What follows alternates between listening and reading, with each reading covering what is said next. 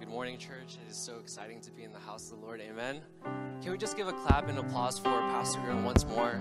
He has been just an integral part of this church, the ministry, and he just amazes me, just like week in and week out. Um, last night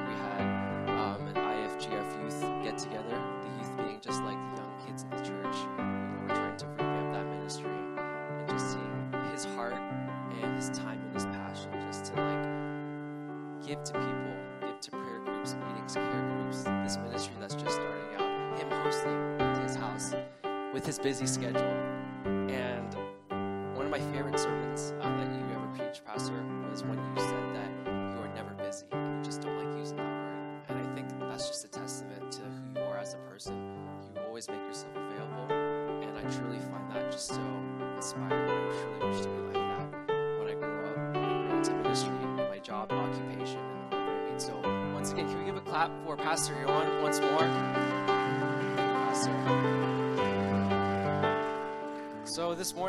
Have something a little bit special, like Uncle Joe, Uncle Yoham said. Um, today we have a panel for Next Gens. And if you don't know what that is, that's essentially where um, the pastoral team has chosen just a select few of people that they believe will be here for quite some time,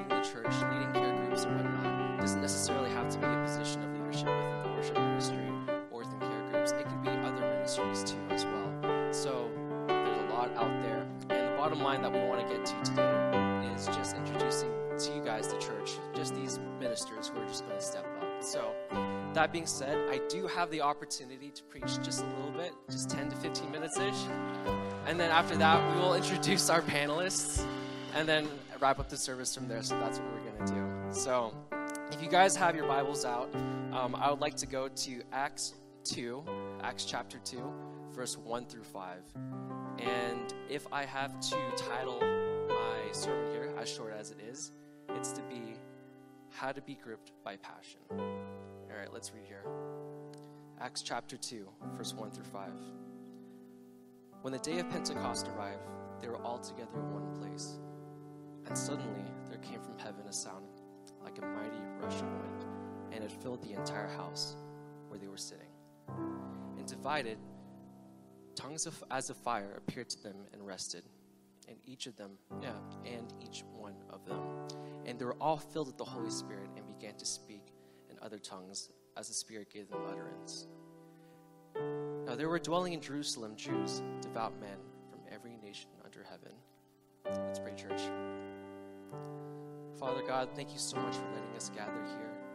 Thank you so much for your word, your life, and your love. Thank you for this book, oh God, book of Acts, just to give us direction and discernment, oh God, as how we direct ourselves, the church, each other, oh God, to be a reflection of your kingdom. May you give us hearts to follow you, eyes to see, ears to hear, oh God, and just boldness, Father, just to see you moving in the midst of us. In Jesus' name we pray. All God's people said, Amen. I find this passage really interesting and an integral part of the church because, just for context here, this is the moment in the book of Acts where Jesus has already left, the, left earth.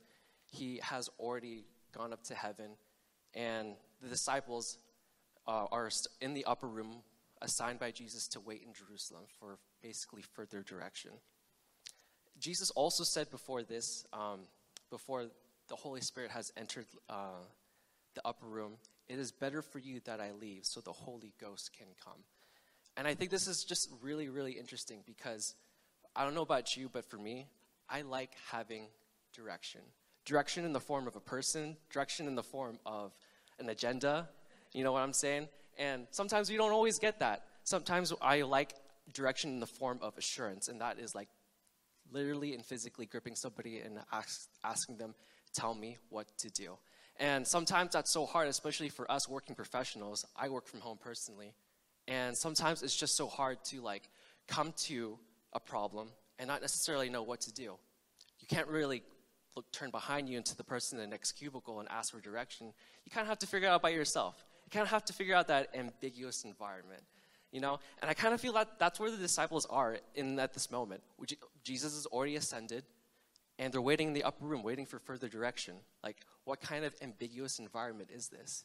And then here also, it's Pentecost. So you have a diverse group of people meeting, and they don't really share the same exact ideas as you. They don't really share the exact values as you do as well. So, as you can tell here, the disciples, people within the upper room, I feel like are just in a completely ambiguous environment. But the next interesting thing here that I find is they were filled with the Holy Spirit and began to speak in tongues as the Spirit gave them utterance. Later in this verse, we see that people are curious. Why are they speaking in tongues? What language is this? You guys are speaking in my language. That's awesome. I'm so curious. But then other people find them as, you guys are drunk. You know, what are you guys on? You guys are so high. What is this? They're, they're so weird. And the bottom line question that I want us to get is Have you guys ever been gripped by a passion so strongly that nobody else ever gets it? Um, one thing that I can think of is for me personally, I'm really passionate in my hobbies. Like, for example, drumming. Um, I was passionate in baseball. Most recently, I took up Brazilian Jiu Jitsu. And if you don't know what that is, basically it's submission grappling. You're on the ground rolling, sweating with strangers and whatnot. And don't worry, it's I know it's COVID, and so we try our best. We you know we we all give each other space and trust each other. But when I tell my friends this and I want them to join, they're like, "Bro, you're sweating with strangers on a mat and you're getting choked out by them. Like that's so weird." And I'm like, "But it's fun. I have passion over this. It's self defense. Like, you guys should try it. And they're like, no, no, I'm good, you know? So at this point, that's something that I'm passionate about for some of you guys, it could be music like BTS. You know, I like I looked up those tickets a couple weeks ago, and the retail resale prices are insane. But some of you guys just are so passionate about that group, and I don't get it. You know, I really don't get. I'm not going to spend five grand on like seats in LA just to see these guys. Okay, but I know that some of you guys out here looking your way because this is kind of the younger generation over there are more passionate about that. You know, and then other things like sports, the Seahawks, what are they, like two and five or something like that? I'm sorry, but like sometimes you guys can be so passionate about sports. And why are you passionate about a team that's losing? Well, for me, I love the Mariners, and they haven't made it to the playoffs since 2001, but I'm still passionate about that team. So, like, as you can tell, when you're passionate about some things, they just do not make any sense. To some people, they're curious, but to other people, they will mock you. And what I want to get here is we can be filled with so many passions, so many occupations, our profession, our calling. But when you're filled with the ultimate passion, the passion that is God given, fulfilling, it's the plan, the destiny of your life by the Creator, Jesus, God Almighty, no lesser passion can compare. Um, when it comes to serving, man, sometimes it just doesn't make any sense. Why are you giving so much time to the church? Why are you giving so much time to your your free time, you know, to serve others? And I think it's because we love each other, you know. It's because God has called us to love him and not only him but other people as well to serve. And I think just like the room that we're sitting in, the building that the seats, the carpet, everything, somebody has paid an ultimate price, their time, their own money and whatnot, for us to be sitting here all together. And I think it's not something that we can just plainly ignore. We just have to be acknowledged about it. So, I think my sermon pretty short here because we wanted to invite the panelists to come, but I have two points on how to be gripped by passion. First is to ask the Holy Spirit to guide you. Now, this is really, really simple, but so profound and so amazing because I want us to look right after like Acts chapter 2, verse 1 through 5. Um, Peter, that one of the disciples, was preaching, and 3,000 people converted at his sermon at Pentecost. So I don't know about you, but that's kind of easy to brush over. But if you think about it, during that time, they had no technology, no mic. How did the acoustics of his voice get all the way out to those people, you know? And I'm a pragmatic kind of person. I'm like, there's no way that his voice can reach 3,000 people at one time. There has to be something going on there. And I think that's proof of the Holy Spirit right there, moving within the midst of the church, the early church rising. You know, and this is exactly why Jesus says, It is better for me to go so that the Holy Spirit can come, because we have we all have access to the Holy Spirit. When you ask the Holy Spirit to guide you, and this is the point that I want us as next geners to get, because eventually, you know, all of us will be leading at some point, either in the church, in our homes, in our workplaces. The Holy Spirit will most likely ask us to serve and to lead in John 21, when Jesus asked Peter if he loves him multiple times, and Peter says yes, um, there's this saying that from Jesus saying, Feed my lambs. So, that being said, if we love Jesus and we want to follow him and we want to do his will, be in his way, feed his lambs, serve. Number two that I have is to don't neglect the small beginnings. In Zechariah 4:10 it says, "Do not despise these small beginnings, for the Lord rejoices to see the work begin." It does not have to look impressive. It does not have to look great. And let me tell you, when I first started serving in the church, I was 13 years old. I played the violin because I was forced to because of my mom. And I was on stage, not mic'd up. And like thinking about those days, like I loved it, you know? And I hated it so much at the same time. I loved it because I had an opportunity to serve. Um, the disliking part about it was because you're a violin, you're not mic'd up. I was standing next to the drums, so I was pretty much there for show. But the thing about it was like I was 13, I was young, I just wanted to serve. I wanted to be embraced with the community that loved Jesus. I wanted to like follow my cell group leader at the time, who was the worship leader, and just to follow in his footsteps. So just immersing yourself with people that are on that are gripped by their passion, the ultimate passion to serve, is better than any lesser passion than you can imagine. With that, I would like to invite our panelists to come up. We have Irma, we have Michelle, and we have Dania. And then one thing before they come up is that these three women are chosen from our pastoral team. And they have served in this church for a very long time behind the scenes working tirelessly. Can we give them a round of applause as they come up?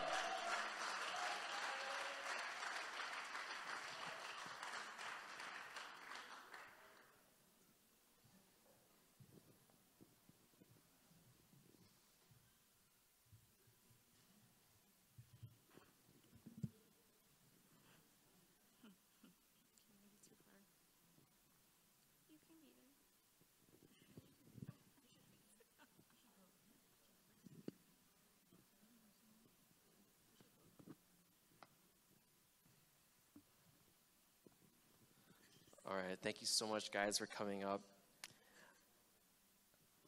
We've done a couple of these panels, one's in January, another one in May, and you three are next on the list. Um, starting from Dania to Irma, can you guys give us basically full name, rundown of the ministry that you are involved on, involved in, um, as well as uh, as well as how long you've been in the church, your walk with Christ. Just a short snippet. Who are you? Um, that's, that's, that's, can you guys hear me? Yeah. So, hi everyone. My name is Dania. I've been serving in this church for about 12 years. Um, yeah, I've been. Wait until you get to Chirma. Uh, uh, yeah, so I've been seeing uh, different church, uh, different pastors here. I've been privileged to see uh, Pastor Irwan before. He was actually the lead pastor. Um, I've been serving in music ministry ever since the same amount of time. I think in the care group the same amount of time. Uh, for the most part, I think that's it. And then uh, currently, I am a coach for care group leaders, um, for uni care group, for uh, young professional care group and also for professionals care group. So the age range is between 17 to 39 years old. Yeah. Hi, I'm, I'm Michelle. I'm from Hawaii. uh, I've been in this church for almost seven years now, and I've been serving for six and a half of those. Um, but I would say that yeah, I've, I've been a Christian while I was in Hawaii in high school, but I would say my faith journey didn't really start until Um, I moved to this church and moved to Seattle and was basically reignited here. Um, I'm ministry leader for projection live stream as well as lighting, as well as a care group leader for the Seattle YP. Um, yeah. Cool. I'm Irma. That's really loud. Um, thank you for this time, by the way, Pastor. Um, so I have been here. I wasn't gonna out myself, but thanks to Dania, um, I have been here since '99. Uh, that's all I'm gonna say. Um, so yeah, I've been here since '99, and I have been involved in many ministries before, but the current one that I have is um, worship team, and it's been a lot of fun. It's been a lot of um, growing period, I would say, and my journey as a Christian. Well, if you know in Indo, right, like we would, if you go to a Christian school or a private school, you would um, be required to go to like a Sunday school and then bring a report to your school, like saying, hey, I can, you know, I went to church and get a point for that. So I grew up in a Christian environment, but it wasn't until I was 12 that I uh, received Christ. And just coming here and finding a community, I think it's just been um, a blessing. So, yeah. Thank you so much, guys, for coming up. And I wasn't told exactly why by the pastoral team why these three specific women are chosen in general because they didn't have to. Like, I know these three women and they are passionate. They are gripped by their passion to serve the church in and out on their own time, over time. You know, it's incredible. So, what we have coming up next is just about eight to 10 questions. Gonna shoot them these questions and how they respond. But the bottom line that we're trying to get here for this panel is leadership can look really different and so effective in different ways. So, the kind of inspiration that we want to bring out, guys, is that there are so many opportunities to be gripped by a, a passion to serve in this church. And these three women will show us exactly what it's going to be like. So, for the first question we have is about corporate worship. Irma's going to tackle this one. What is it? Why is it important? And we all see Irma on stage too, so there is nobody better than Irma herself to tackle this question. Corporate worship. Um, it's important. I think corporate and personal worship is important because he is worthy. Um, you know, he's the reason why we're here. He's worthy because he's good and he's great. Um, and I think when it comes to corporate worship, you know, the Bible in Ephesians 5:20 and Colossians 3:16, it's it tells you um, to come and gather, and um, it's obedience. When we come to church as a congregation, you know, it's it's obedience. Um, I'm just gonna make it really short too, because I know. and then number two is encouraging. It's it's encouraging others to, you know, when you're in the group. Um, worshiping together, it's it's encouraging. You might not be able to do that on your own, but it's imagine if you go to a game that you like. I am a Seahawks fans, and so let's say when Super Bowl won back in the days, a while back, you know, watch a Super Bowl and like cheering by yourself won't be fun as if you're watching the Super Bowl with other people and cheering. You know, it's a different kind of feel. Um, so it's encouraging. It's also powerful, um, and it's also it's teaching. You know, you don't start learning how to worship on your own. Like when you became a Christian in the first place, you just you don't just figure out on your own. You learn from others, and in the congregation, in the corporate setting, you can learn from others. And I think it's an introduction to um, what worship is and how to worship, um, and it's sacrificial because you let go of control when you're by yourself. You tend to be able to decide how long you want to worship or like you know you have their own time your own specific time but when you're in the congregation sometimes you don't get to sing the song that you want you know? Sometimes it's sometimes we have a lot of songs we we go through it every week. Sometimes we have old song all the time. Sometimes you don't feel like singing that song but it's it's not about you. I think at the end of the day when you come um, worship, it's it's about Him. It reminds you that it's about Him, right? It's it's sacrifice your pride. Sometimes you'd feel like, oh, you know, I'm pretty cool. I don't want to raise my hands, but it's not about you. Um, it's a sacrifice of praise. It's a, sacri- a, sacrifice of pride, of comfort, and of control. Um, and so it's just powerful, I feel, um, when you come together as a congregation to worship Him.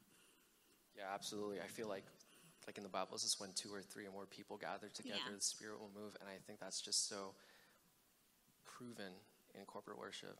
Not only just like in a Sunday service setting, but also in prayer meetings and care group too. Yeah. Like it definitely has that difference when you just worship versus by yourself.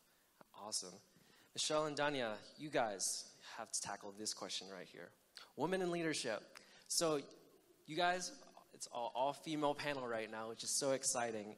And sometimes, like, these types of questions should be acknowledged too. Because, you know, back in the church, we have this one particular verse when I'd say about a year ago, I was actually asked this um, by a care group member, specifically in 1 Timothy 2 8 to 14. Let me just read this out real quick. This is Paul saying to Timothy I desire that, um, that in every place the men should pray, lifting holy hands without anger or quarreling. Likewise, also that women should adorn themselves in respectable apparel with modesty and self control, not with braided hair and gold or pearls or costly attire. Continuing on, verse 10 but with what is proper for women with who profess godliness with good works. Let a woman learn quietly with all submissiveness. Do not permit a woman to teach or to exercise authority over a man. Rather, she is to remain quiet.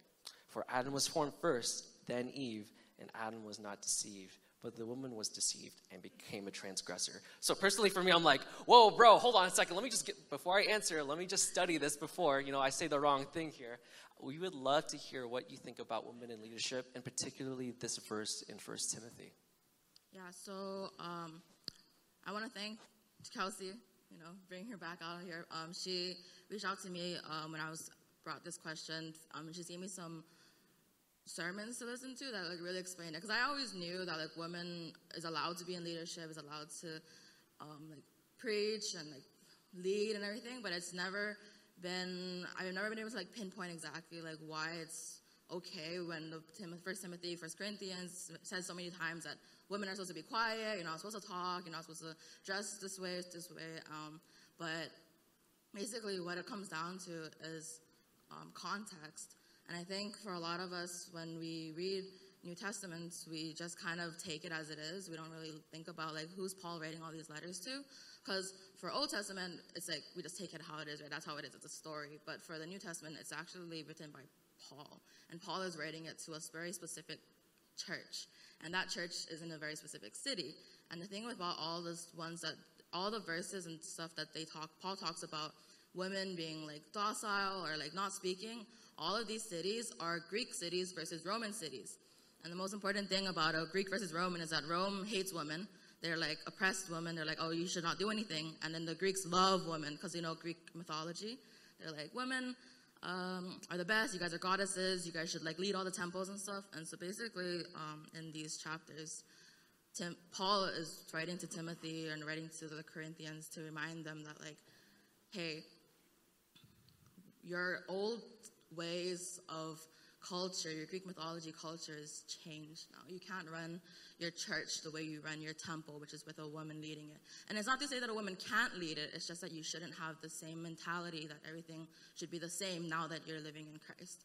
And I think that's how we should, as women, rule, like lead as well. We should remind ourselves that like we're not man versus woman leading in church, not leading in church. It doesn't matter if you're a girl or a guy. You're allowed to lead in church not because of me, not because of you, it's because of Christ. Right? And so it doesn't matter who's preaching. As long as we're spirit filled and we're spirit led, God will do all the work for us. Can I just say amen? That was really good. no, absolutely. And ladies and gentlemen, like if you are part of Michelle's care group, let me just say that you're just incredibly blessed like this is the kind of thing that you know can just get sprawled out in a care group. And care groups in generally are meant for you know discussions like this, questions about the Bible, facing those hard hard black and white seemingly questions. So definitely just like who's in Michelle's care group? Can you raise a hand? Can you just give a shout out to Michelle right now, saying how thankful you are? Yeah, my people. Awesome. Dania, this next one's for you. And it's part of the vision for uh, definitely our church. Um, you know, Pastor Irwan has said this in the past, like vision, young people, lifting them up and whatnot. Um, quick verse that I have right here Proverbs 29 18, saying, When there is no vision, the people perish. But he that keepeth the law, happy is he. So, like the importance of having a vision, the pastoral team has a vision for intergeneral, intergenerational leadership. What do you feel like you need in order to be equipped when expanding your ministry or transitioning into a new one? Um, yeah, so there was a reason why I kind of introduced myself with the age range. Um, I kind of introduced myself in the beginning that the care group that I'm leading, the age range is between 17 years old to 39 years old. If you're below that, typically I don't really, haven't really touched your life. For example, the touch, the youth ministries, or maybe even um, seniors or uh, people in that range. So I'm not planning to like touch everyone's life um, like significantly because I can only do so much, right? So Pastor Irwan has a vision for this church to be a multi-generational church, and as an individual, I I also embrace that vision, and for um, I'm hoping that each one of us will also embark on this journey because th- this church needs all of you, and I cannot, uh, for example, like uh, the youth ministry. Nick is actually helping a lot with that. Adele is helping with like uh, children ministry. Um, you guys are really precious and valuable here in order for us to be multi-generational um, church. And our church needs to rebirth itself. We need to give out. We need to pour out to people younger than us. We need to learn from people younger than us and older than us. Um, i haven't changed a diaper but a lot of people my age have changed diapers and like we can learn from each other i haven't done homework for like 10 years, but a lot of us here are struggling with homework tomorrow. Like, uh, we have to relate to each other um, however we can, uh, connect to each other, and we are one body of Christ. And the church is a body, the church is not just one individual, right? We're all chosen. We're all um, here to help each other to be a multi generational um, church. If you are outside of my, uh, well, however age, whatever age you are in, you can contribute. Actually, what I need is actually for you guys to also embrace that vision, for for you to also want to be part of it. If you are, let's say, 50 years old or above, maybe you want to create a group, please do so. If you are young, you have a heart to join um, join a ministry, do so. If you are like, let's say 35 years old, you have a heart for college, which some of you do, reach out to us. Reach out to me. Um, we'll connect you. We really do need people who wants to be out of their comfort zone. It's not always easy um, when you have your family, when you have your job, to serve one another, especially if they're not in the same season of life. But if you do have that heart, sorry, I'm turning this into more of an invitation, actually. Like we, as a church, we need to um, support this, embark on this journey together. It's a body, it's a mission, um, and a vision for all of us, not just me. Oh, that's so good. So does that mean also students that have assignments due at Sunday night, 11:59 p.m. can come to you for help? Yeah, I know that some of you guys have assignments due tonight. Don't lie. no, that's awesome. Thank you, Dania. Irma, this next one is for you. It's kind of similar to Dania's. Um, but this question is contoured towards you because you just have so much experience serving this church since 99. How do we build a bridge between the older to younger generations? And before you even start, I'm just saying, like, when I joined the church here in 2017, it was filled with just, you know, young college students. Oh my gosh, like, I'm already like five years older than them, and it kind of felt weird. But to today's date, it's just so awesome to see more families more diversity in here, and I think it truly is a blessing and an exciting time to be part of this church. So, how do we build that gap between younger to gen- uh, older generations? Personally, I think Dania has already done it. she invites you guys to be involved. Uh, but I've said this word before Um, and I will say it again be intentional and be genuine um, in what their interests are. You can't just invite someone and, you know, not do anything about it, too. Um, be interested in their lives and be interested in what they like. I'm not saying that you have to like certain things just to be liked, but at least, you know, genuinely be interested. I think that's that's what I've learned all these times. Um, just learning what they like and and yeah, just be intentional. Um, and I know it, it takes a certain desire, you know, to be able to hang out with like certain groups, but God loves people, all ages, you know, um, all generations. So ask for the desire if you don't have it. Um, it's His heart. Um, but yeah, just start with that. Be intentional. Pray about the people that He puts in your heart and, and start with that. So. Amen. That's awesome. Intentionality. That was definitely That's my always- that's my word of the year, guys. uh, Michelle, on to you here. Um, this one's important too because it's part of the vision of the church, or Dania, whoever wants to tackle this one. How do we build? Excuse me. How do we support the vision of becoming a multicultural church? Naturally, like it's obvious that most of us are Indonesian in here, but there are some people that are not Indos. Technically, I'm kind of half and half in there because I was born and raised here. But Michelle, particularly for you, um, coming from a background that's not Indo, you being, you know, embracing the church, being in a position of leadership, how did you find your way around that, being immersed in this church and making it more multicultural? I better pass it to Dania first. Or that too. So we kind of tag team on this. Um, so um, I will go first, and then Michelle will go second, and this one we'll answer together. So, um, how do we support the vision of becoming a multicultural church? In we've gone in the 12 years that I've served here. I've always served in the multicultural community, meaning non-Indonesians. So some care groups are exclusively Indonesians. Some care groups are more diverse, meaning they don't only have just Indonesians. Um, Michelle was part of that, one of that care group that was not just Indonesians. Today, I think we have a few who has some Indonesians, some non-Indonesians, but the majority of the care groups we have are still mostly Indonesians. Um, so to become a multicultural church, like Chirma said, um, we have to be intentional. We have to actually uh, acknowledge that not everyone speaks Indonesian. We have to be able to protect them from being excluded. If they are not uh, able to understand what we're saying because we're speaking in Indo, that's a problem.